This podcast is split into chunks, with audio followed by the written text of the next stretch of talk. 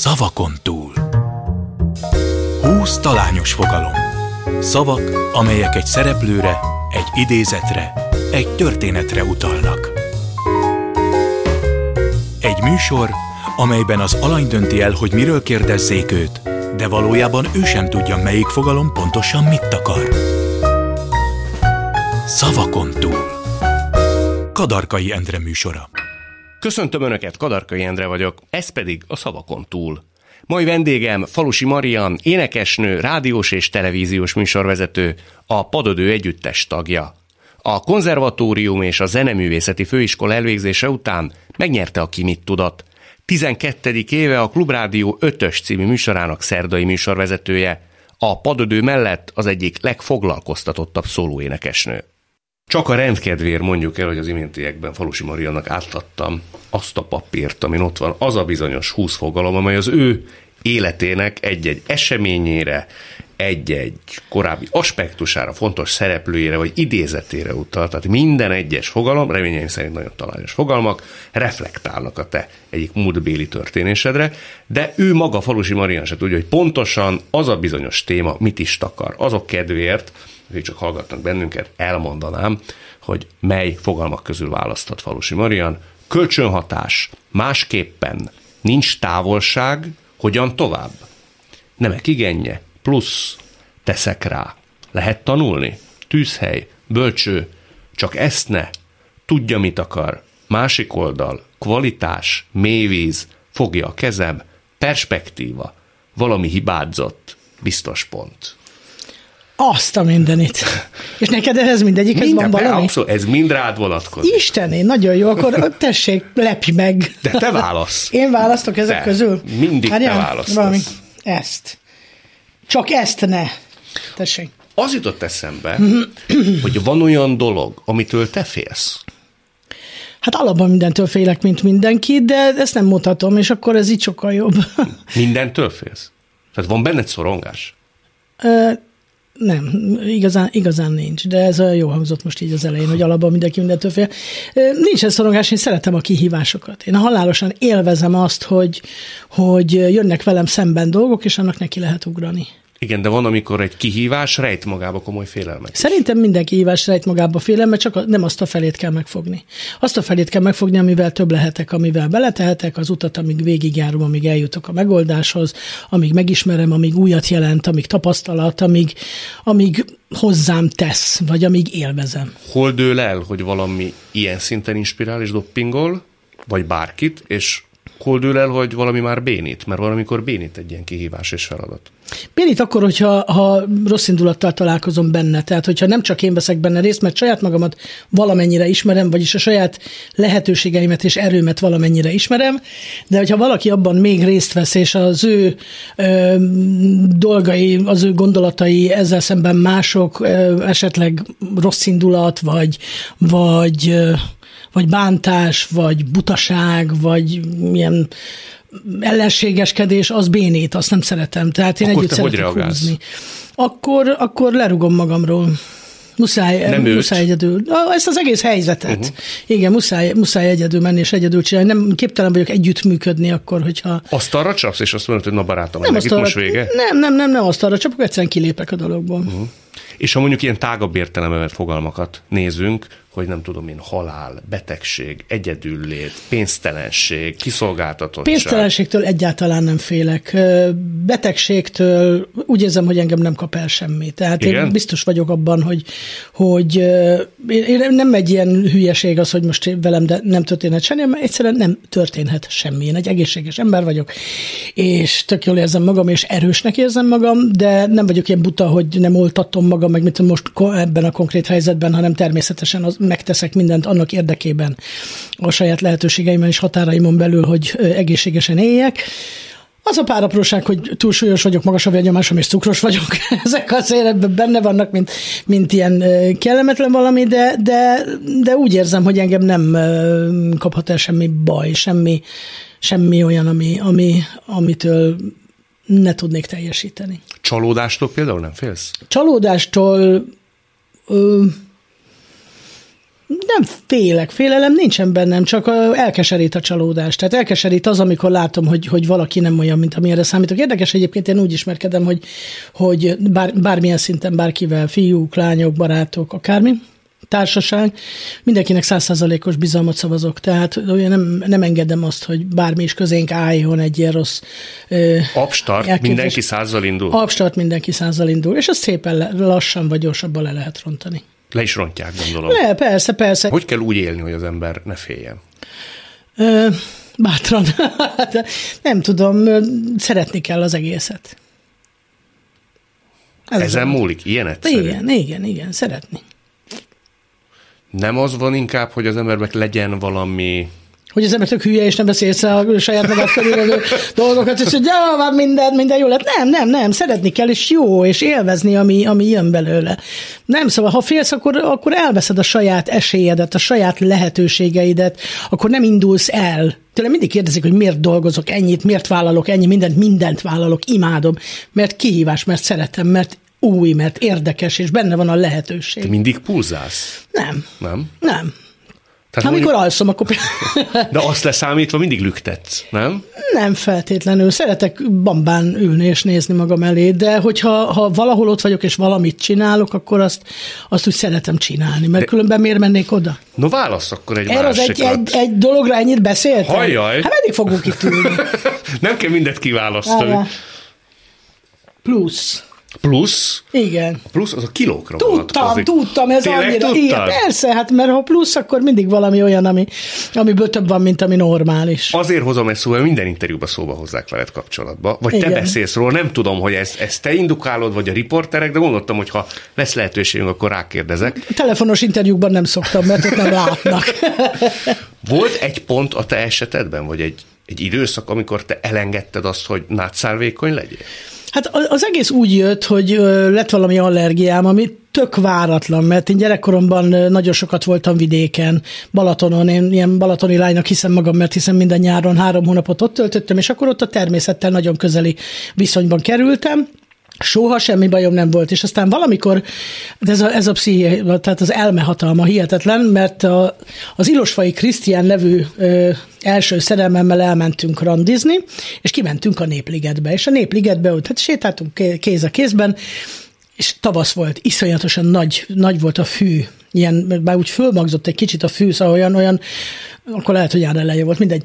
A lényeg az, hogy ilyen, ilyen erőteljes ilyen valami pollen hatás lehetett, és én úgy elkezdtem tűzszögni, és minden bajom van, taknyomnyálam egybefolyt, és attól kezdve borzasztó érzékeny lettem. Azt mondta egyszer egy orvos, mert azért természetesen az ember próbál utána járni, hogy mi lehetett ez, hogy ez biztos a szexualitástól való félelem lehetett, ami ezt indukálta. Ezt mondta az orvos? Igen, igen, igen. És igaza volt szerintem? Mit tudom, én nem tudom, nem tudom, de aztán utána maradt, és amikor már a szexualitással semmi bajom nem volt, akkor is maradt egy ideig, aztán utána sikerült eh, érdekes módon nap, eh, egyik napról a másikra valahogy ezt úgy kimantrázni magamból, tehát úgy elhitettem magammal, hogy ez nincsen. Viszont amikor jött, ez ilyen gimnázium első osztálya volt, második, akkor az anyukám még kétségbe esetten elrohantak velem egy, egy orvoshoz, aki allergológus volt, és akkor ez még gyerekcipőben járt ez a dolog.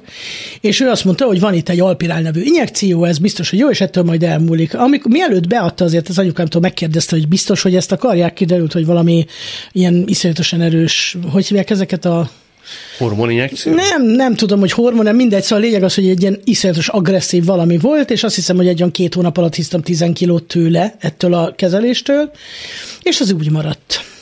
Akkor elkezdtem küzdeni, volt olyan, hogy elmentünk az anyukámmal egy ilyen fürdőbe, és akkor ott van úsztunk, meg minden, és az öltözőben mondta egy nő, miután éppen valami tizenvalahány kilót lefogytam, hogy na hát milyen szép ez a kislány, csak egy kicsit fogyni kéne, és akkor meg tudtam őrülni, mert, mert hogy ezen az ember iszonyatosan sokat dolgozik minden ilyenen, amit megpróbál valamennyire levetközni.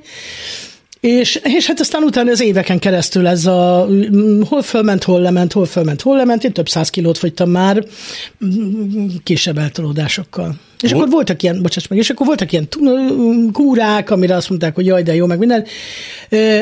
Most meg már az életmódon valami olyan hihetetlen módon rapszódikus, hogy, hogy nagyon nehezen figyelek erre oda, nem, nem tartom fókuszban ezt a dolgot, bár mostanában, hogy egy csomó betegség meg minden körülöttem csapkod, úgy hiszem, hogy ez, ez egy fontos valami, hiszen a, a, az emésztőrendszer, mint a második agyunk egy kicsit most elvitte a figyelmemet. De volt időszak, amikor téged ez zavart?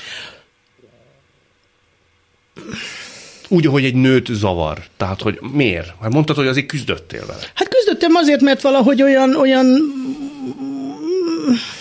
Azért küzdöttem, mert ez olyan szokás volt akkor. Szóval, hogy szokás volt úgy, hogy mindenki úgy nézzen ki, akkor még nem voltam ilyen öntudatos, hogy majd én, én mennyire jól nézek ki ducin is.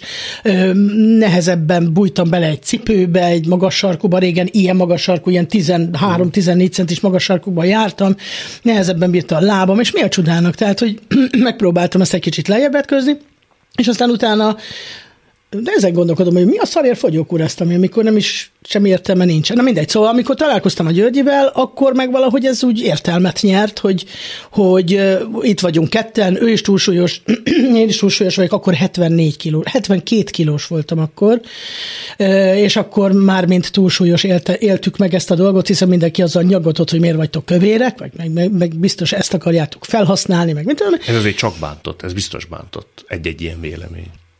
Hát amikor a Györgyivel már így összetalálkoztunk, attól kezdve egyáltalán nem. Tehát ebben éreztünk valami kihívást. És azt éreztük kihívásnak, nem azt, hogy ezt ledobjuk magunkról, hanem azt éreztük kihívásnak, hogy így ezzel a túlsúlyjal megcsináljuk mindent, amit megcsinálnak a táncosok, mi ugyanazt a koreográfiát nyomtuk végig, énekeltük, és mint egy másik korosztály vagyunk, meglehetősen jobban bírtuk, mint ők. Ez nagyon érdekes, és aztán utána ez a későbbiekben is így maradt. Azt akarod mondani, hogy ha nem találkozol Györgyivel, akkor lehet, hogy problémáim lettek Igen? volna ebben. Igen, mert a Györgyivel való találkozás engem nem csak a, a, a súly eh, hordásában tett eh, lazábbá, hanem az ő, ő gátlástalansága, az ő, ő vagy milyen ő, mindjárt mondom, um, Szóval nem, nem, nem tűrt semmiféle korlátot, és ez nekem nagyon tetszett, mert azért én saját magam elé állítottam korlátokat, saját magam felé való megfelelésben. Miben? Hogy, hogy legyek én is olyan, olyan szép és olyan csinos, mint a többiek. És aztán utána, amikor Györgyével találkoztunk, akkor ezt láttam, hogy őt ez nem zavarja, hát engem végül is miért zavar, és akkor kezdtem el ezen igazán gondolkodni, és nem egy automatikus ö, ugyanolyan válás volt a cél, hanem pontosan az, hogy ezt a fajta másmilyenséget felhasználni arra, hogy lehet ezt máshogy is csinálni, sőt, így, így is ugyanúgy, vagy még jobban lehet, sőt, kell csinálni. De mondjuk, ha visszapörgethetnéd az időkerekét, azt a bizonyos injekciót lehet, hogy ma már nem adatnád be magadnak. Hát, pusztán az egészségügyi dolgok miatt. Tehát én 48 kilós voltam gimnázium elején, 48 kilós az, az azért elég kis sovány, 32-es farmert hordtam, tehát hogy ilyen teljesen hosszú szőke hajam volt, úgy néztem ki, mint egy átlagos lány. Igazán az én az én betonböskeségem, mert mindig ezt szoktam hmm. mondani, hogy betonböske, ez azért van, mert rövid a karom, rövid a lábam, rövid a, a, igen, rövid a nyakam. Tehát, hogy ez a fajta alkati dolog az, ami engem oda sodort, hogy, hogy úgy gondoltam, hogy nekem másmilyennek kell esetleg lenni. De például általános iskola 8. osztályában a Hangonyi Ildikó nevű volt osztálytársnő, mert mi mind a ketten modellek voltunk. Bejött egy ruhaügynökség, és ők kerestek. A Hangonyi Ildikó sovány volt és vékony, én voltam a Duci alacsony. És, a, és ilyen gyerekruha divat bemutató akciókra mentünk, és az éppen aktuális. Nem a Vörös Október, hanem valami KTS-nek a ruháinak a bemutatója. Sőt, hát kaptál egy szerelmes levelet, hogy az egész harmadik Jaj, B de készültél, de ilyen. Igen, igen, de hát ez aztán, igen, általános iskola felső tagozatából, aztán írtak a fiúk, mert ilyen úttörő vezető, vagy mi a franc voltam, és, és törtek a férfi szíve, vagy fiú szíve? Törtek a fiú szívek, és képzeld el, hogy ez ilyen, ilyen vissza, vissza gondolás, vagy nem tudom, milyen visszajelzés, hogy, hogy most találkoztam nemrégen egy nem, Robi nevű fiúval, aki azt mondta, hogy Marian, én a gimnáziumban, és mara jó volt. Emlékszem rá, hogy nagyon tetszett nekem is. Mondom, én a gimnáziumban olyan szerelmes voltam, mert miért nem mondtad? Én alkalmatlan vagyok ugyanis ezeknek a dolgoknak, mint a, a, a vételére. Ezt nem mondod komolyan. Soha életben nem vette. Én olyan hülye vagyok ezen a téren, hogy azt el nem tudom mondani. Az összes ilyen, ilyen kapcsolati dolgot. Tehát mentünk a turnébuszban éveken keresztül, hát 20 éven keresztül. Kapcsolatok szövődtek, zenészek, ott akkor, amikor megkérte az egy, a dobos fiú az egyik vokálosnak a kezét, akkor láttam, hogy ezek járnak. Észre sem vettem. Mert borzasztó, de meg még több is, és így kialakultak ilyen kapcsolatok, és én mint a seg, de, de tényleg borzasztó. Sok ilyet kihagytál ilyen értelemben? Hát biztos, hogy sokat kihagytam. Már remélem, hogy, hogy nem aztán utána ezeket mind elmondták a többiek, hogy te hülye, hát ezek már mióta járnak. Nem tűnt fel, hogy ott ülnek ketten az első sorban. De úgy veled kapcsolatban, tehát sok olyan hát fiúnak biztos, a rajongását biztos, nem... Biztos, biztos. Én mindig fiúkkal barátkoztam. Én nem szerettem kora gyerekkorom óta ezt a női, ha másmilyen szebb ruha van rajtad, akkor más, más, mást mondok, mint amit gondolok. Én ettől megőrültem, mm. és ki nem állhattam, és mindig a fiúkkal barátkoztam, kirándulni mentünk, megmásztuk a János egyet, ezek sokkal inkább tetszett, hogy, hogy, hogy lendületben lehet velük menni, ők az ilyen sportolni, meg szóval, hogy, hogy ilyen dolgokat csinálni, ezt szerettem. Viszont ha már ezt a Robit említett. Jaj, Robit, igen. Hogy ő hány éven keresztül ott epekedett, érted? Milyen falusi Marian, ha szerelmes és epekedik valaki? Tiszta hülye. Ez borzalmas, elveszítem, eldobom az agyamat egy perc alatt, teljesen hülyévé válok, de komolyan, és rögtön ilyen Szóval az a fajta határozott elképzelés, amit így, így ilyenkor így bocsátok magamból, az, az, az egyszerűen valahol eltűnik, és totál elhűlök, de, de nem tudom, akkor, akkor úgy szeretném magam hagyni. A Falusi Marian, amikor szerelmes, akkor semmi másra nem vágyik, mint hogy neki dőlhessen egy ilyen fának. Tehát, uh-huh. hogy ott legyen, és hogy úgy, úgy, úgy hagyjam magam.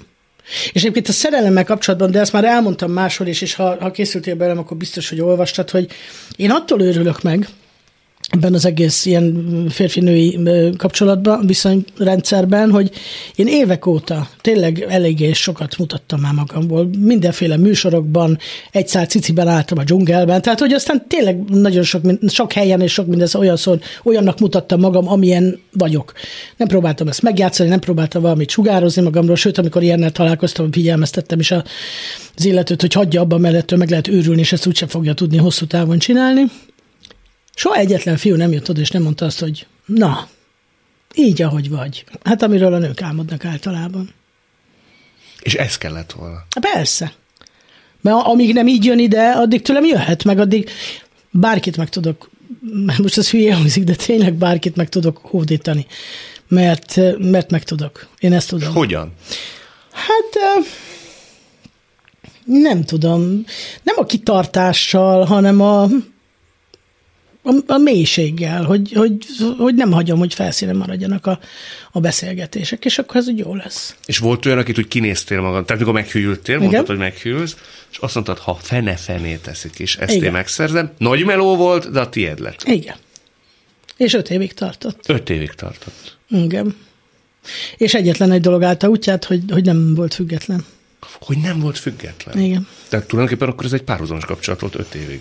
Igen, és nekem abból lett elegem, tehát, hogy, hogy igen, mindegy, de erről ne beszéljünk többet. Erről ne beszéljünk szeretném. többet. De azt mondod, hogy meghűlsz. Minden ember meghűl, ha szerelmes, ez kétségtelen. De hogy képzeljük el? Nem tudom, infantilis leszel, traktálod a barátnőidet ezzel, hogy mit csinált a Robi. Most szegény Robit emlegetjük, de mondhatnék más keresztnevet is. Tehát hogy képzeljük el ezt a zsizsegést? Hát akkor nem zsizsegek, akkor bambán nézek magam elé, és ábrándozom. És, és az a baj, hogy ahelyett, hogy, hogy akkor, akkor elveszítem a cselekvőképességemet, és valahogy akkor úgy, úgy, úgy pont az megy ki belőlem, ami nem, nem, nem tudom ezt most, várj egy kicsit, megpróbálom megfogalmazni, hogy milyen vagyok akkor hogy, hogy pont az megy ki belőlem, hogy, hogy észnél maradjak, és hogy olyannak lássam őt, amilyen valójában, hanem elkezdem felruházni mindennel. Idealizálom. Idealizálom, és olyan dolgokat gondolok, ahelyett, hogy megbeszélni egy perc alatt, ami, ami meg hülyeség, mert az nincs ott, és aztán utána későbbiekben ez üt vissza, és ezért mondtam azt, hogy utána ő szépen lebontja azt a képet, amit én felépítek magamnak, hiszen valami ennek szeretném látni, de ez egyébként szerintem a kapcsolatok 98%-ában így van, ez is egy közhely, de tényleg. Azzal te nem foglalkozol, hogy fordított esetben vajon ilyen csalódást át kell leélni a férfinak, nevezetesen, hogy felruház téged, ismer, talpra esett csajnak lát, majd egyszerűbe találkozik a valóddal. Egy hülyével, igen, aki hát nem, nem, nem így. Ami nem biztos, hogy találkozik az ő vágyképeivel. Igen, nagyon érdekes, mert volt egy, volt mindig, mindig másokkal példálozom, volt anyukámnak egy barátnője, akinek a férje egy nagyon komoly pozícióban volt, művészeti pozícióban, igazgatója volt egy nagy intézetnek, mindegy. Iszonyatosan aktív csávó volt, de tényleges, mindenki úgy ismerte, hogy pörgött, és jött, és mutogatta magát, és, és dolgozott hatalmas elánnal, majd utána hazament, és akkor kérdezte, azt mondja, és, és mit csinál ott? Szóval, hogy az agyát elveszítve ül, és, és, és hagyja magát. Tehát, hogy szerintem én egy ilyen kapcsolaton kint, kapcsolaton bent is ilyen ezt a képet futom. Biztos, hogy, hogy egy csomó helyzetben nem azt mutatom. Hiszen tőlem mindenki azt várja, aki megismer, amit első blikre mutatok, hogy majd lendületesek, édesek és kedvesek leszünk, és aztán kiderül, hogy feledékeny vagyok, kiderül, hogy, hogy egy csomó helyzetben paraszt vagyok, de pontosan azért, mert nem jut eszembe, hogy, hogy mit ígértem, hogy ígértem, hogy szeretném. A paraszt az, aki meg tud bántani embereket, most úgy érted? Tehát, hogy modortalan? Igen, bocsánat, ez, ez egy rossz fogalmazás volt, igen. Tehát, hogy nem, nem is modortalan, hanem rest vagyok érzelmileg akkor. Tehát, hogy, hogy ott például nem, nem pörgök, mert mindig azt hiszem, hogy nem kell. Én az szeretteimet tudom a legjobban megbántani, mert azt hiszem, hogy ők úgyis szeretnek, hogyha bántom őket. És bántod is őket rendesen? Igen, de ők is engem. Igen, és hagyom magam, mert tudom, hogy ez megfelebbezhetetlen. De te az a típus vagy, aki rögtön tudod, hogy most, hát ezt nagyon nem kellett volna mondanom. Igen. Igen? Igen. Hú, még a könny is elfutotta a hát persze, persze, persze. Tehát anyukádat rendszeresen türelmetlenség okán. Igen. És mennyivel utána kérsz elnézést? Hát tulajdonképpen rögtön. Rögtön? Igen. Elfogadják mindig. Hogyne. Györgyi is? Igen, igen, igen. Milyen érzékeny lettél én, erre a témára? De én nagyon az vagyok, tehát azt hiszem, bármilyen témára az vagyok, azért ezt azért készítettem ide. A zsebkendőket. Én meg ha meghatódó embert látok, én rögtön elkezdek könnyedni. Isteni, úgyhogy, szuper. Isten, együtt fogunk itt bőgni. Egyébként ezt csinálom, és a múltkor volt valami koncert, és énekeltem egy számot, és azt láttam, hogy az első sorban az anyukák sírtak. És akkor én is rögtön boldogan bőgök, és akkor nem tudok énekelni. Isteni. Tehát színpadon is szoktál. Színpadon, színpadon imádok, és nekem ez egy nagyon komoly öm, ilyen jelzőkészülék, mert például, hogyha ha Sárik Péterrel szoktam például énekelni ö, egy neoton számot, és hogyha ha, ha jól énekelem, akkor bőgök. Ez hm. a holnap hajnalig, ami egy, egy tök egyszerű sláger, csak egyszerűen olyan a, a szövege, ami egy szakítás.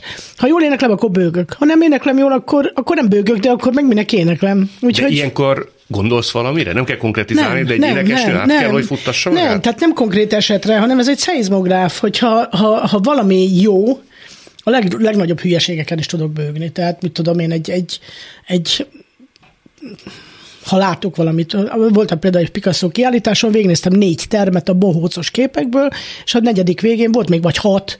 Leültem, bőgtem egy kicsit, és kijöttem, mert ennyi, ennyi, ennyi ment érzelmileg. De akkor viszont ha már itt Igen. kéretlenül pszichologizálok, mindig azt csinálom. Igen. Miért van az, hogy a kép rólad ennek, nem is azt mondom, hogy az ellentétje, de a betonböske. Te szoktad ezt mondani. Alkatilag betonböske. Mert erre, ezt eltakarja a súly. Hát erre szokták mondani mindig, hogy ez az, ami, ami miatt az ember meghízik, hogy ez ne, nem, most ez nem tartós lesz, az hiszem. Szóval, hogy, hogy, hogy, hogy kereszt, körbeveszed magad egy, egy páncéllal, ami majd egyszer csak ott bezár is, és nem derülnek ki ezek a dolgok, de szerintem ez hülyeség, mert, mert, mert a, a súly az nem ezért van. Tudod miért, ha már ezt így mondod? Tehát, hogy van valami pszichikai oka szerint? Ö, mérhetetlenül fegyelmezetlen vagyok. Uh-huh. Egy csomó dologban, és ugyanakkor ö, tehát ö, kompenzálok, meg, egy csomó, meg pihenek, amikor eszem. Uh-huh. De um, nagy étkő vagy? Tehát nem. falsz vagy csipegetsz? Csipegetek, de folyamatosan. Uh-huh. Attól függ, hogy mit. Szeretem nagyon a jó, jó minőséget, az, az biztos. Egy következőt válasszunk akkor majd így. Ja, így vakon rámutatsz. Persze, hát eddig is azt csináltam. Valami, valami hibázott. Szerinted valami hibázott ahhoz, hogy te nagy operaénekesnő légy? Persze, abszolút. Pillanat. Szerintem nekem van egy lírai mezzo hangom, és egy olyan olyan alkata a fejemnek, az, az melléküregeimnek,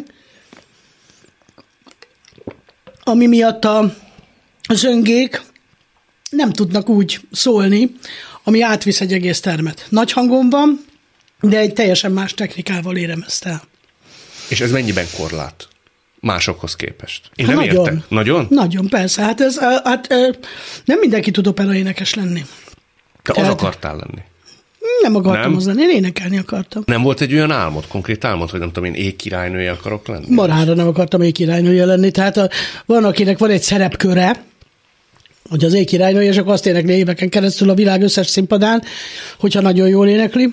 Én Én imádok dolgozni, tehát én sokféleséget akartam csinálni, de ezt még az elején akkor nem tudtam. Én azt tudtam, hogy énekelni akarok, mert az jó, és összetalálkoztam a legnagyobb szerencsémre Síkolga tanárnővel, aki meglátta bennem azt a fajta érzékenységet, a, és egyáltalán mindent, amilyen én vagyok. Más nem és látta meg?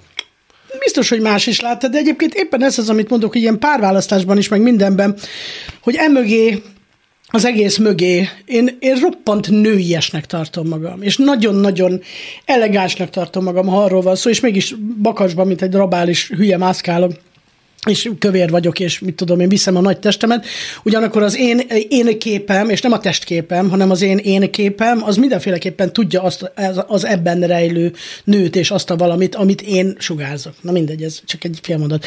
És, a, és az opera éneklés is ilyen volt, hogy én nem akartam uh, hátrahúzódva lenni, nem azért, mert exhibicionista vagyok, hanem mert tudom, hogy az, az nekem kevés lett volna. Kevés lett volna, hogyha kis szerepeket. Buta voltam akkor még, mert nem tudtam, hogy el kellene mennem egy ilyen régi zenei irányba, ahol dalokat lehet énekelni. Azt tudtam volna nagyon szépen csinálni, és nagyon jól csinálni, de, de soha nem volt bennem vágy arra, hogy valamit elérjek, valamit csináljak. Én mindig, ami jött szemben, abból szerettem kiválasztani azt, ami a legideálisabb. De azt mondod, hogy kis szerepek lettek volna. Akkor mi a baj?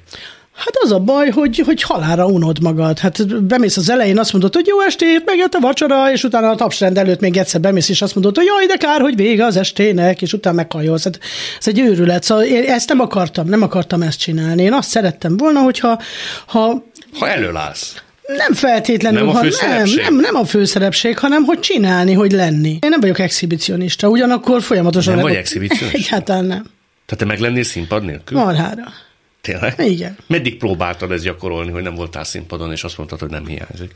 Hát nagyon érdekes, mert ez a Covid ugye most próbára tett mindenki, tehát ez az egyéves otthonlét azért érdekes volt. De az a része, ami a, a színpadon levés, csúnya szóval élve a tetszergés, az ünnepeltség, az nem. exponáltság, az nem hiányzott? Nekem tudod, mi hiányzik? A teljesítés hiányzik. Aha. Azt szeretem nagyon, imádok próbálni. Én imádom az utat. Életem egyik legszebb időszaka volt, amikor a Pici bácsival csináltunk egy koncertet ebből a 13 dalonkos szólólemezemből, szóval az is, nekem soha nem lett volna szólólemezem, hogyha a Pici bácsi nem nyaggat és nem mondja azt, hogy na ezt meg kell csinálni.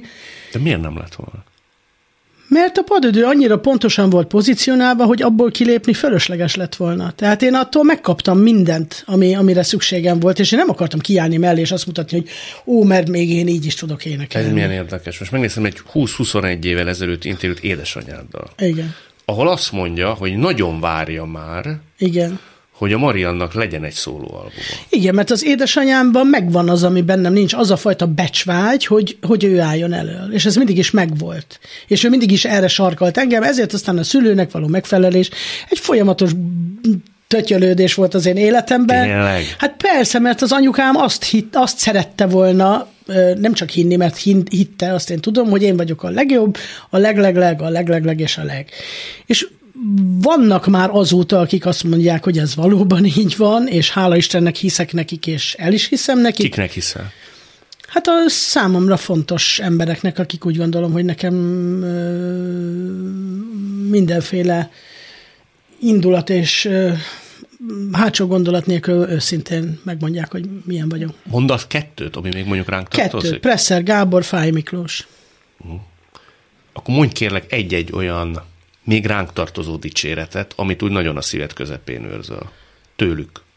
Amire úgy azt mondtad, hogy na ez egy nagy pillanat. Ez a két hát. ember ezt gondolja rólam, akkor talán lehet, hogy elengedhetek egy-egy kisítőséget. De Pici bácsi írt nekem egy dalt a születésnapomra, és annak a szövegében minden egyes mondat ezt jelzi. Ez a Marika néni. Marika néni, igen. A Miklós pedig azt mondta, hogy én vagyok Magyarország legjobb énekesnője, és én ezt el is hiszem, mert neki el lehet. És ő szűken méri. És ő szűken méri. Az tényleg súlya van. Igen, igen, igen. Ez itt továbbra is a szavakon túl Falusi Mariannal. Azt, hogy én hogy tudok énekelni, azt én tudom. Az, hogy ez kifele, hogy jön le, ennek különböző ö, dolgok állják az útját, vagy segítik meg, akár a lustaságom, akár az adott esetben esetleg felkészületlenségem, ami a lustaságból fakad, de az, hogy, hogy és, és erről azért beszélhetek így, mert, mert ez, az, ez egy Isten áldotta adottság, tehát ezt nem, nem én találtam ki. Úgyhogy Ezt tudom, amit nem teszek meg érte, az vagyok én, a genyaság, hogy hogy ez ne jöjjön ki teljesen.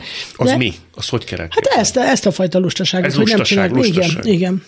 Igen, igen, igen, igen. Tehát az, hogy megengedem magamnak azt, hogy kiteszek magam elé egy súgógépet, azért, hogy ott legyen a szöveg. És nem azért, mert nem tudom, hanem egyszerűen, mert biztosít arról, hogy ha nem lenne ott, akkor nem tudnám. De viszont néha meg, megesik az, hogy, hogy nem foglalkozom vele annyit, amennyit kellene, pontosan azért, mert tudom, hogy az ott van. És ez, ez disznóság, tehát ez, ez, ez, ez amatőr dolog, és ezt, ezért utálom magam. Ez amatőr dolog? Nem valami fajta megszokás, rutin, biztonságérzet? Igen, de mire föl vagyok rutinos, és mire föl legyen biztonságérzetem, ha, ha, ha, ha tudom, hogy meg tudom csinálni enélkül is. Nem úgy van az, hogy az ember minél inkább följebb kerül egy-egy lépcsőfokon, önön maga által felépített lépcsőfokon, Igen. annál jobban fél, hogy hibázik, Abszolút. és kevesebbet adjon annál, mint amit ő úgy gondol, hogy már kell adni a közönségnek. És ez járhat belső bizonytalansággal, most nem téged akarok megmagyarázni, vagy védeni, Nem de szerintem ez egy teljesen természetes emberi reakció. Igen, de, de én mindent mindig odaadok, tehát én a, a legutolsó kis faluban, a falunapon ugyanúgy éneklem el azt a, azt a dalt, hogy a szívem szakad meg, Sírsz adott esetben? mint az állat, de remélem, hogy akik lent vannak azok is, mert mindig az a lényeg, hogy valami megmozduljon Igen. bennük, ha bennem nem mozdul bennük se fog. A rezonálás az nem megy úgy, hogy én csak ott állok, aztán majd egyszer csak elindul minden. De hogy, hogy, hogy ott is a maximumot hozom, és ott is élőben, és úgy énekelek, hogy abban nem lehet belekötni. De de mi a francnak teszem ki azt a súgógépet? Szóval ez, ez zavar engem sokszor. Abban hagy tamáskodjak, hogy azt mondtad, hogy te mindig tudtad, hogy te hogy énekelsz. Szerintem benned azért volt bizonyos fajta. A kisítőség lehet, hogy erős szó, de megerősítés és bizonytalan, megerősítésre vágyás és bizonytalanság szerintem volt. Igen, ehhez anyukám sokat hozzátett, mert mindig, mindig azt mondta, hogy mert olyan kicsi a hangod, de hát aztán ő, ő, ő, egy, ő nem ért hozzá igazán, és, és volt egy-két olyan dolog, ami miatt ez engem elvitt egy rossz irányba. Szóval, hogy, hogy nem, nem ilyen mindent elsöprő a hangom, és közben meg most, hogyha beállok egy terembe, és elveszem a mikrofont, simán leéneklek az egész társaságot, aki ott velem együtt énekel. De hát ezek ilyen gyerekkori zűrök, amit az ember megjegyez egy rossz félmondatot. Igen. Úgyhogy lehet, hogy nem annyira légből kapott az az én ideológiám, ezt most gyártottam, Igen. hogy voltak éppen neked presszer kellett az ő megerősítése. Igen. Hogy elhidd azt, Igen. hogy én egy szólólemezt Igen. érdemlősen, nagy sikerrel meg tudok csinálni. Igen, és az az érdekes, hogy és hát az a módszer meg, ahogy, ahogy ennek nekiálltunk, az egy olyan bizalom volt, és egy olyan elképesztő ö, partnerség, amiben ő engem belevett. Tehát, hogy ezt, ezt real time-ba vettük fel, hogy zongorázott, én énekeltem. 30-szor. Volt olyan szám, hogy Volt olyan, 30-szor amit játszottatok. 30-szor, igen, de ez, egy, de ez egy nagyon-nagyon fontos dolog, és egy nagyon élvezetes dolog. Ja, és az előbb visszautalva még a, elkezdtem mesélni a, a, az utat, tehát Igen. hogy én azt szeretem, hogy amikor készültünk arra a koncertre, ami a kongresszusiban volt, és hát most is lesz, és most is ez várható, és ez egy csodálatos élmény. Jártunk a próbaterembe, és minden nap változtak a számok, és minden nap, tehát hogy, hogy volt benne dinamika, hogy valamiért változott, valami, valamilyen irányba ment, és ez a legélvezetesebb, legcsodálatosabb dolog a világon. Az egyik téma az lett volna, hogy akkor lőjük ki presszert. Lőjük ki, persze. Ö, azt meg tudod nekem fogalmazni, és lehet, hogy közhelyes a felvetés. Mit tud presszer a te közeledbe, alkotótársatként előhívni belőled, általad, veled, amit más nem biztos? Mindenki szuperlatívuszokba beszél róla, tudjuk, hogy mit tud Presser Gábor. Oláibolya is elmondja, hogy Presser az má- más kaliber, mikor vele játszik. Igen. De ez mi? Mi ez a... Nekem azt tetszett, valami, most amikor karácsonykor itt voltam ilyen műsorvezető, tudod, amikor valaki Igen. betelefonos lehet beszélgetni, és akkor játszottam, meg Pici bácsival is beszélgettem, szeretteimet hívtam, és akkor kérde, odaírta valaki, hogy, hogy mi a kérdés, hogy a presszer mit tett le az asztalát, ő hozta az asztalt. Uh-huh. Tehát, hogy ő egy olyan alap, De egy olyan, mondat, olyan igen. egy, igen, tehát olyan, olyan tudás birtokában van, ami megkérdőjelezhetetlen. És ez, ez az embert úgy elemeli a, a saját magától is, és, és úgy magához húzza valahogy. De ami nekem a leges-leges legfontosabb volt, az, az egy ilyen apró gesztus volt ebben az egészben, hogy próbáltunk, vagyis hát énekeltük ezt a lemezt, és és énekeltem, és akkor valamit ott közben ott elkezdtem heherészni valamit, amikor egyszer elrontottuk, és akkor tértünk vissza, hogy még egyszer elkezdjük, és akkor valamit ott beénekeltem, és mondta, hogy na, ne, ne jöjjön ki, tehát hogy, hogy, hogy benne tart egy olyan mederben, egy olyan összeszedett koncentráltságban, ami esetleg nekem nem lenne meg. Tehát azért jó vele dolgozni, mert ő megköveteli és sugározza ezt a koncentráltságot. Az énekesnői kvalitásairól, ez is az egyik fogalom lett volna, olyan sok mindent érintünk, de nem Jézus baj. Isten, igen. De nem baj. Akkor tíz évvel ezelőtt beszélgettünk, nekem csak emlékeim vannak, mert direkt nem néztem meg azt az interjút, hogy ne ugyanazokat a témákat érintsük. Igen. De az bennem megmaradt, hogy nekem volt veled kapcsolatban azon interjú előtt egy nagy aha élményem, hogy és ezt nem bántásként mondom, hogy én sokáig nem tudtam, hogy a Falusi Marian ennyire jól tud énekelni. Tehát nekem nem derült ki feltétlenül. de a utálom, amikor egy ilyen, egy ilyen in- interjúban, igen, jó, igen, nem szeretem, amikor Mert? nem tudom, nem szeretem, amikor dicsérnek, utána, amikor én magamat is dicsérem, a hülyén veszi ki magát. De aztán utána meg mindig a György is mondja, hogy, hogy mert, hogy, hogy dicsekszem. Mondom, Györgyi, nem dicsekszem, ha nem mondom el, más nem fogja elmondani. Ez pontosan így van. Igen. Szóval, hogy benned volt sok ilyen élmény, hogy sok ember hirtelen döbbent rá arra, nem tudom, 10 vagy 20 év után, hogy hát hol volt ez? a- De hol énekel ez ilyen jól ez? a? Én ezt soha nem akartam, hogy ez, ez így legyen, hogy akkor most azt mondják, hogy hú, de jól énekel. Ja, Nem ez a, akartad? Nem, mert ez a része annak, amit csinálok. Nem egy nagy elégtétel, hogy azért nem akartam én ezt annyira, de azért nagyon-nagyon sajnálom, ha ez kimaradt volna az életemből. Ez az elmúlt tizenvalahány év, ez a szóló karrier. Sajnálnám, ha kimaradt volna. Persze, abszolút, és halálba élvezem, de, de a legjobban akkor is a Györgyivel szeretek énekelni. Igen? Igen, igen. Miért? Nem tudom, mert megnyugtató, mert, mert, mert kihúzzuk egymást a mindenbe. Ez ugyanolyan, mint ahogy alakult ez az elején. Hogy én nagyon respektáltam az ő valamienségét, ő nagyon az enyémet, mind a ketten mást hoztunk ebbe a dologba, és, és ez megmaradt, és ez nem vált szét. Hogy legyen egy számomra nagyon érdekes aspektus ezzel kapcsolatban. Ezen gondolkodtam, hogy van egy nagyon jól összeszokott tandem hosszú-hosszú éveken keresztül. Majdnem az lett a nevem, nevünk, csak a hülye tátrai török lenyúlta. Igen. Igen? Hát persze. Tandem lett Tandem volna? lett volna, meg NDK titok zokni, azt tetszett nekem. Az nagyon jó. Az nagyon, az, Az nagyon jó Isten. igen, volna. igen. És az egyik taggal, Györgyivel a betegség okán történik, ami történik. Ez egy borzasztó dolog. Ez egy borzasztó dolog. De neked akkor jön, majd nem sokkal utána jön a megasztár, jönnek a szólólemezek, jönnek a szólókoncertek. Ez kívülről nekem megfordult a fejembe, hogy okozhatott volna, vagy okozhatna az egyikben rossz érzést. Hogy én, én hol leszek? Most a Marian nélkülem mekkora király? Ez mara nehéz volt egyébként ezt az egészet csinálni. Nagyon, nagyon. Megint bőgni fogok, de a mostani dolgok okán, tehát eh, inkább most van egy nehezebb időszak, de akkor, amikor elkezdtem önállóan dolgozni, akkor nagyon sokáig én nem is mondtam el a Györgyinek, hogy mekkora siker. Nem is mondtam el, hogy mennyire jó érzés. Mondtam, hogy ó, persze, persze, és csak Hogy ne léptem át. neki? Ezek, igen, hogy ne fájjon neki, mert, mert ez nekem lelkiismert fúdalást okozott, és okoz a mai napig.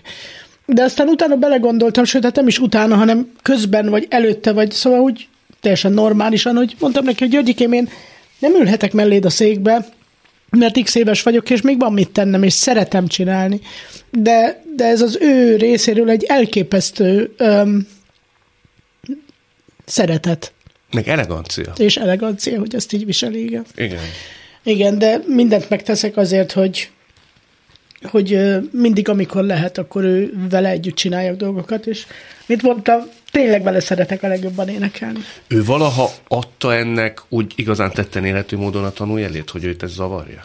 Ö, Vagy csak érezted? Persze, persze, hát vágta a pofákat, mindent leszólt, amit csináltam, hát ez természetes, de hát soha egy pillanatig nem bántott, mert, mert hiszen tudom, hogy ahogy ez bárki így csinálná, hát ez máshogy nem is lehet.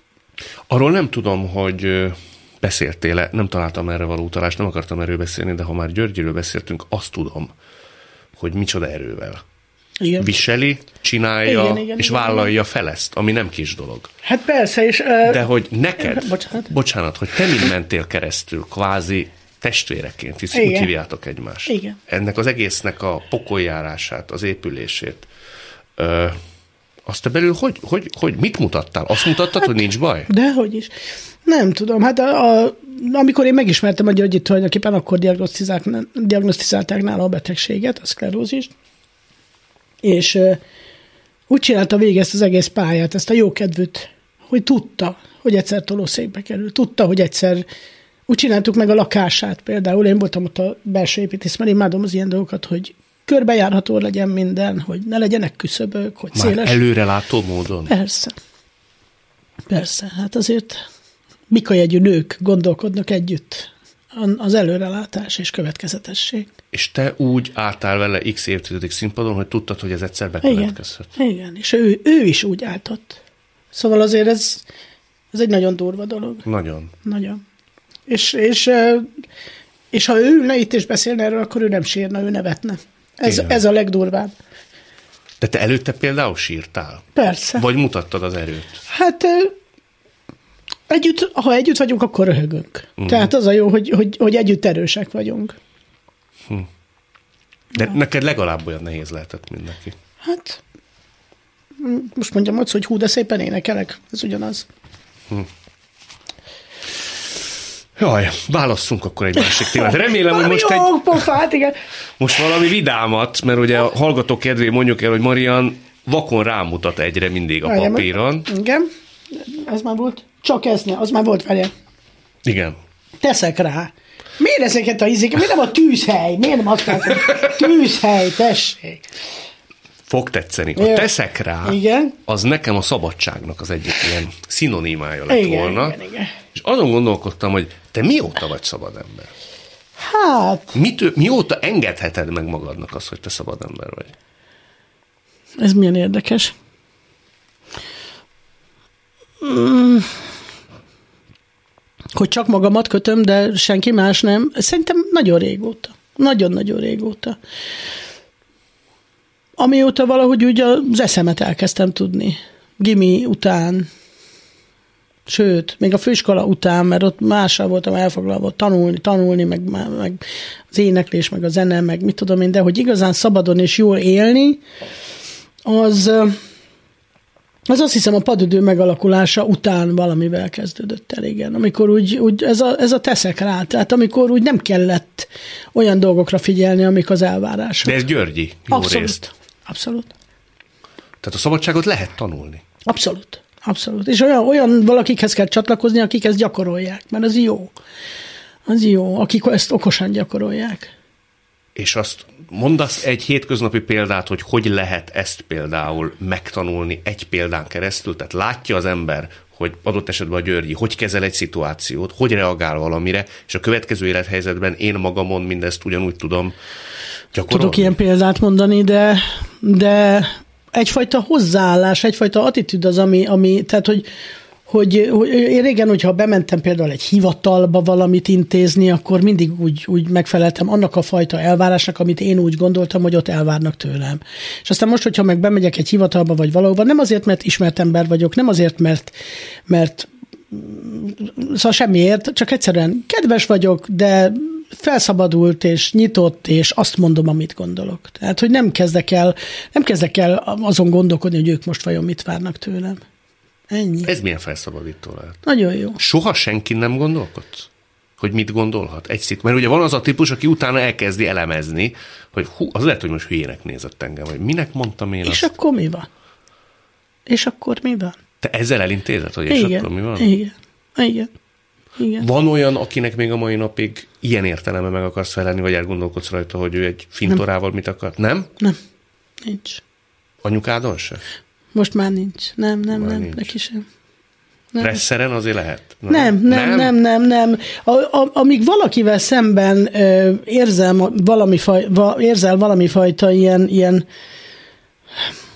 Szóval amíg nem a tiszta szeretetet és a, és a tiszteletet és a respektet érzed valaki iránt, az iránt, amit csinál, az iránt, amilyennek őt látod, akkor abban a pillanatban elmúlik az a fajta, azért, hogy hú, vajon mit gondolhat, meg hogy kéne, meg Jézusom, most most ezt mondtam, ezt mondtam, ezt mondtam, mert ezt akartam mondani, kész. Nincs, nincs. Nem szabad. Hm. És valószínűleg ilyen embereket is keresel, akik ugyanilyen szabadsággal és természetességgel járnak el. Igen. Tehát ilyenek is vesznek körbe. Igen, igen, a természetesség az nagyon fontos. Azt is lehet tanulni? Ö, szerintem igen. Szerintem igen. Nem tudom, hogy hogy, nem tudom, hogy miért, nem tudom, hogy kitől, nem tudom. Nem tudom, el szoktam csodálkozni, amikor azt látom, hogy valaki valamin görcsöl, ez érdekes. Most már, most már nagyon feltűnik. Tehát számodra annyira szokatlan, hogy szinte hihetetlen. Nem hihetetlen. Látom, hogy csak nem értem. Hogy miért, mikor... Szóval ez nem, ez, ez nem ez a leszarom tabletta, meg nem a minden mindegy. Nem, de valahogy nem tudom, annyira érdekes, mert most csináltunk egy könyvet, és ennek a kapcsán ez a szabadság, mint olyan előjött ez a fogalom velünk kapcsolatban egy csomó embertől. Vitrai Tamás például azt mondta, hogy a legelején, amikor látott bennünket, és ez 30 valahány éve volt, mikor az első interjút csinálta velünk, vagy amikor a a, a Csizmadia Tibor, aki rendezett bennünket a Rémség kicsi, ami szintén 30. Szóval, hogy, hogy, hogy, hogy akkor, akkor látta, hogy jók vagyunk, ha szabadon engedett bennünket. Tehát szabadon, hogy csinálj, amit akarsz, és abból kijön valami. Hogyha korlátoz, akkor abból nem. Voltál te valaha nem szabad? Uh, gimnáziumban szabados volt. az egy más fogalom, mert akkor direkt belementem mindenbe. Nagy, nagy szájú volt. Nem tudom, nagy Balhék. szájú voltam. Balhékba, igen. igen így visszaszóltál tanároknak? Mindenkinek, akkor igen, akkor ilyen paraszt voltam. Már, már megint rosszul használom. Szóval, hogy akkor ilyen modortalan. modortalan voltam, igen. Nem is szerettek? Nagyon szerettek az osztálytársak. Ennek ellenére? Igen, mert az igazságbajnoka voltam. Mindenért kiálltam, mindent én, és majd én, és a szószóló, és mindenki is rúgtak az egyik iskolába, mentem a másikba. Ott ilyen politikai szerettek. dolgot Igen, az egy ilyen, egy izé- igen, mindegy, az, az, az, nem annyira érdekes, de akkor is kiálltam, tehát én nem, nem, nem hunyászkodtam meg. De korlátot igazán békjót azt nem éreztél magadon az életed során? Vagy azt levetetted, ha volt is? Nem éreztem, azt hiszem, nem, nem, nem. Volt, hogy valaki ezzel a szándékkal élt? Hogy korlátozza? Igen, főnök, párkapcsolat. Soha nem volt főnököm. Soha nem volt? Soha nem volt munkahelyem. Soha egyszer dolgoztam egy gyógyszertárban, tudom én, egy pár hónapot, amikor nem vettek föl, és kellett egy pár hónapot dolgozni. Soha nem volt főnököm, munkahelyem, semmi. Mindig szabad akarattal és szabad elhatározással tudtam arra menni, amit szeretnék csinálni. Nekünk a padidő egy csodálatos burkot adott. Tehát az, hogy, hogy 36 éve gyakorlatilag csináljuk ezt a dolgot úgy, hogy a magunk főnökei vagyunk, soha nem volt ö, semmilyen menedzser, vagy menedzsment, vagy, vagy kitaláló, vagy bárki, aki azt mondta volna, hogy ezt így csináljátok, mindent úgy csináltunk, ahogy mi szerettünk volna. Megbeszéltük, és csináltuk. Vagy nem csináltunk semmit. Vagy szóval, hogy, hogy az, az, az jött ki ebből, amit mi választottunk. De a brandépítés, ez nagyon érthettetek, meg az egésznek a, a mozgatásához. Az az érdekes, hogy nem. Tehát, hogy egyáltalán nem értettünk hozzá, csak egyszerűen szerettük. Szerintem... Ezt az egészet. De ilyenek vagy, a, tehát brandépítés, hát mi, mi volt a brand? Ösztönösen. Ösztönösen. Tudtátok, hogy mit kell hogy kell az építeni. Lehet, de akkor még más volt akkor még ez a dolog, akkor még nem kellett ezt, akkor nem az volt, hogy csinálnak egy projektet, és ahhoz keresnek egy embert, akit beállítanak, hogy majd ez lesz a sztár. Mondok egy történetet. Elmentetek a Friderikus show ahol bemondtátok azt, hogy a hungaroton letiltott benneteket. Igen.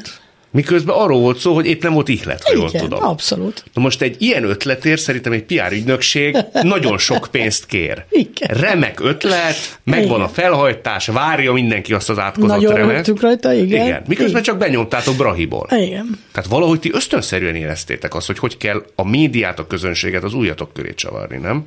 Nem tudom, akkor nem nagyon volt még olyan sok minden, amiről így írhattak volna, tehát nem volt még ez a nagy felhajtás, és nem volt ennyire összekapcsolódva a média minden ága, hogy, hogy egymást építik, egymást segítik, úgyhogy el voltunk. Hm. Szórakoztattuk magunkat. Ez a legfontosabb. Szerintem Persze. ti mindig is élveztétek ja, de ezt. ezt a mai napig is azt mondom, hogy náluk a színpadon, hogyha én jól érzem magam, akkor jól érzi magát a közönség. Ha én ott feszengek, meg szerencsétlenkedek, hogy néznek, hogy mi baja van ennek. Szerintem ez mindenre így van. Igen, de ez egy nagyon laikus kérdés lesz, viszont föl kell tennem minden énekesnél, ez megfordul. Aki 30 éve énekli ugyanazt a számot. Az hogy nem unja meg? Még ha csodálatos is a közönség és szereti is. De ti hányszor énekelhettétek el a fájfejemet? Vagy a Bye Bye Vagy a Bye Bye Volt egy olyan hét, amikor elénekeltük a legelején a Bye Bye százvalányszor, azt hiszem. Nem tudom, mert ebben mindig van valami játék. Tehát mindig más hallgatja, mindig más pofákat vág, meg, meg nem tudom, azt nem lehet megunni. Nem lehet? Nem, hát játszom színdarabokban is, az is mindig más. Mindig. Hiába csinálod ugyanazt, mindig más. Nem volt olyan, hogy mentetek, és azt mondtad magadba, hogy hát most ezt, ezt most nem akarom elénekelni. Györgyi, menjünk haza a felé. A Györgyi az, aki azt mondta, hogy még egyszer el kell énekelni. ő, ő szokta ezt mondani, de aztán utána elkezdődik és boldogan énekli. Tehát egyrészt, másrészt meg ez egy szakma. Tehát azért ez viccelődhetünk rajta, hogy milyen dolog énekelni, meg milyen boldogság. Ez egy szakma, amit te felvállaltál, és amit csinálsz. És hogyha ebben szeretted ezt a szót, hogy profi vagy, akkor meg tudod úgy is csinálni 670-szer, hogy mosolyogva énekled, és ráadásul odarakod magad őszintén. Máshogy nem megy, akkor el kell menni kapálni. No, mutass rá, légy szíves egy másikra. Ha továbbra is rábízunk a véletlenre. Hogyan tovább? Hát az egy drámai. Drámai dolog, igen. Az hát egy drámai dolog. dolgozunk. Hát A hogyan tovább, az a te egyik barátodra vonatkozik, aki fiatalon eldobta az életét, akkor, amikor ti Tomika? kapcsolatban éltetek. Igen, igen, És igen. akkor úgy tudom, teljesen érthető módon, hogy te nagyon megrecsentél. Hát persze. Azért recsentem meg, mert, mert ez szerelem volt, egy nagyon nagy szerelem, és azért recsentem meg, mert én ezt nem értem. Tehát nem tudtam, nem, nem tudok ezzel mit kezdeni. Szuicid dolgokkal én nem tudok mit De te kezdeni. tudtad, hogy ő szuicid? Nem, nem, nem, és ez egyáltalán nem is derült ki, semmi jelét nem adta. Hát utána én eljártam pszichológushoz, és beszélgettem hosszasan, és ő azt mondta, hogy ez egy olyan dolog, egy ilyen szuicid hajlam, hogy valakinek van egy pohár vize, csöpök bele, csöpök, semmi baj, semmi baj, és az utolsó csepp, de ha csak annyi, hogy azt mondod, hogy mit tudom én, rossz a hajad, vagy ne arra, hogy melyen Ferdinál a szemüveget kémész, és leugrasz a hídról. Tehát, hogy ez, ez és ezt no, én nem értem, mert én mindig azt mondom, hát az egész életem erről szól, hogy mindig van út, mindig lehet valamerre menni, mindig van hogyan tovább, és mindig kell is ezt csinálni, mert ez a jó, ez a helyes. Volt neked olyan mondatod, ami szerinted nála ezt elindíthat? Nem, ez nem miattam volt. Nem miattad volt. Nem. Nem. Ugye te azt mondtad neki, hogy te valahol turnéztál, és igen. hogy Nem, itt, itthon el. voltunk, lemezt csináltunk, Ja, bocsánat. csináltunk, igen, és akkor mondtam, hogy Tomika, egy kicsit könyörgöm, menj el apáddal, aki kamionos volt, menjetek el útra, ezért csak egy, egy kicsit hagyjál békén. És ezt ő már a saját olvasatában úgy értelmezte, hogy mit tudom én, el akarom hagyni, vagy valami. Ettől kezdve ez már követhetetlen, tehát ezzel már nem lehet mit kezdeni. Hogy tudtad meg? Hát úgy, hogy fölhívtak ö, telefonon, és, és mondták, hogy találtak egy... És hát én, én kezdtem el keresni persze, mert a barátai is keresték, nem találtuk sem, és lerakta otthon azokat a cuccait, amit mindig tudtam, hogy vele van, tehát ami, amihez ragaszkodott mindig. És, ö, és aztán elkezdtem keresni, és akkor mondták, hogy találtak, hogy megtalálták, és a, mi van a vállára tetoválva, és onnantól kezdve kész. Ez, ez feldolgozhatatlan, és ezzel nem lehet mit kezdeni. De egy másik ember döntése a, a te életedet azért egy kicsit meg, megtolja elég rendesen. És nem lehet tudni, hogy ki ebben a bátor, és ki a, ki a, a gyenge. Ezzel nem, nem tudok mit kezdeni ezzel a dologgal. Azóta is vádoltak sokan a barátai, meg mit tudom én. Barátaid vádoltak? Persze, mert, mert mondták, hogy hát ez biztos miatt, meg biztos nem, nem, nem lehetett ezzel. mit Te kezdeni. vádoltad magad? Volt olyan időszak? Nem, egy pillanatig sem. Egy pillanat sem. Nem, tudtam, hogy egyáltalán nem vagyok ebben a dologban bűnös. A legnagyobb boldogságban, szerelemben éltünk együtt. Ha ő ezt nem teszi meg, lehet, hogy ő lesz az életed társa. Nem lehet. Most nem, nem lehet tudni. Nem lehet. tudni. Abszolút nem lehet tudni. De semmi nem utalt arra, hogy ennek véges Nem. történetnek kéne Nem. lennie. Nem. Már kettőtök Nem, között is. nem, nem, sem. És hogy rendezi ezt el az ember? Mondhatod, hogy kértél segítséget. Hova teszi el a lelkébe? Hát valahogy megpróbáljam magát rábeszélni arra, hogy ez, ez nem az ő, ő dolga, hanem ez egy másik ember élete. Vannak itt körülöttünk egy csomóan, és mindenki mindig tanácsot kér, meg jön, meg segítsünk, meg minden. Iszonyatos dolgokkal találkozunk. Főleg mi nagyon sokat járunk jótékonykodni, borzasztó sok sérült emberhez, és volt például egy életem egyik legmeghatározóbb élmény, amikor éberkómásokhoz elmentünk fellépni. Hát Oda a Sárik Petivel mentem egyébként, és hát az, az ott végig, és végig mentem, és végignéztem mindenkinek a történetét, a képeket a falon, hogy milyenek voltak, milyenek most, hogy kezelik őket, hogy ápolják őket, micsoda szeretettel veszik körül évek óta, annak ellenére, hogy fogalmuk nincs, hogy valaha is fel fognak-e ébredni. Meg szóval olyan dolgokkal találkozol, ami, amit úgy nehezen, tehát amikor, mit tudom én, ugyanezen a helyen van, demenseket ápolnak, és akkor most is mentem karácsony előtt, és, és kérdeztem, hogy sziasztok, és ismerem őket, mert már többször voltam. Sziasztok, ugye emlékeztek, itt voltam tavaly. És így néznek, és fogalma nincs senkinek. Sokszor jártunk a gyerekklinikára. Madarász utcában. Igen, igen. Volt egy Ott kis... karácsonykor szoktatok. Karácsonykor igen, volt egy kis fiú, akinek az volt az utolsó kívánsága, és ő is tudta, hogy ez az utolsó, hogy velem repülhessen, és akkor van ez a lámpa alapítvány, akik segítettek, és mentünk, repültünk, és ott voltam, amikor haldoklott. Szóval, hogy ezek ilyen rettenetes dolgok, de Azt tudod, hogy ezeket miért csinálod? mm, mert ez is a dolgom. De megráz, rettenetesen. Persze. Miért legyen mindig minden jó? Ez A- kell.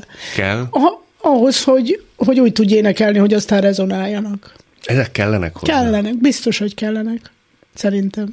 Ha, ha nem mész bele, akkor csak lebegsz semmiben. Szóval musz- muszáj, ahhoz, hogy nagyon, nagyon jó tudjon lenni, ahhoz muszáj lent is lenni, mert, mert különben sehol sem vagy. Hát nagyon szépen köszönöm. Egyfelől, hogy én őszinte voltál, a könnyeket, ami aztán tényleg bizonyítja, hogy kitetted ide a szíved, ami láttuk, hogy nagyon Ja. nagy. Jó van. Nagyon szépen köszönöm. Élmény Ennyi? volt. Ez volt a mai Szavakon túl Falusi Mariannal. A műsort nem csak hallgathatják, de végig is nézhetik. Iménti beszélgetésünk hamarosan már látható lesz YouTube csatornámon is.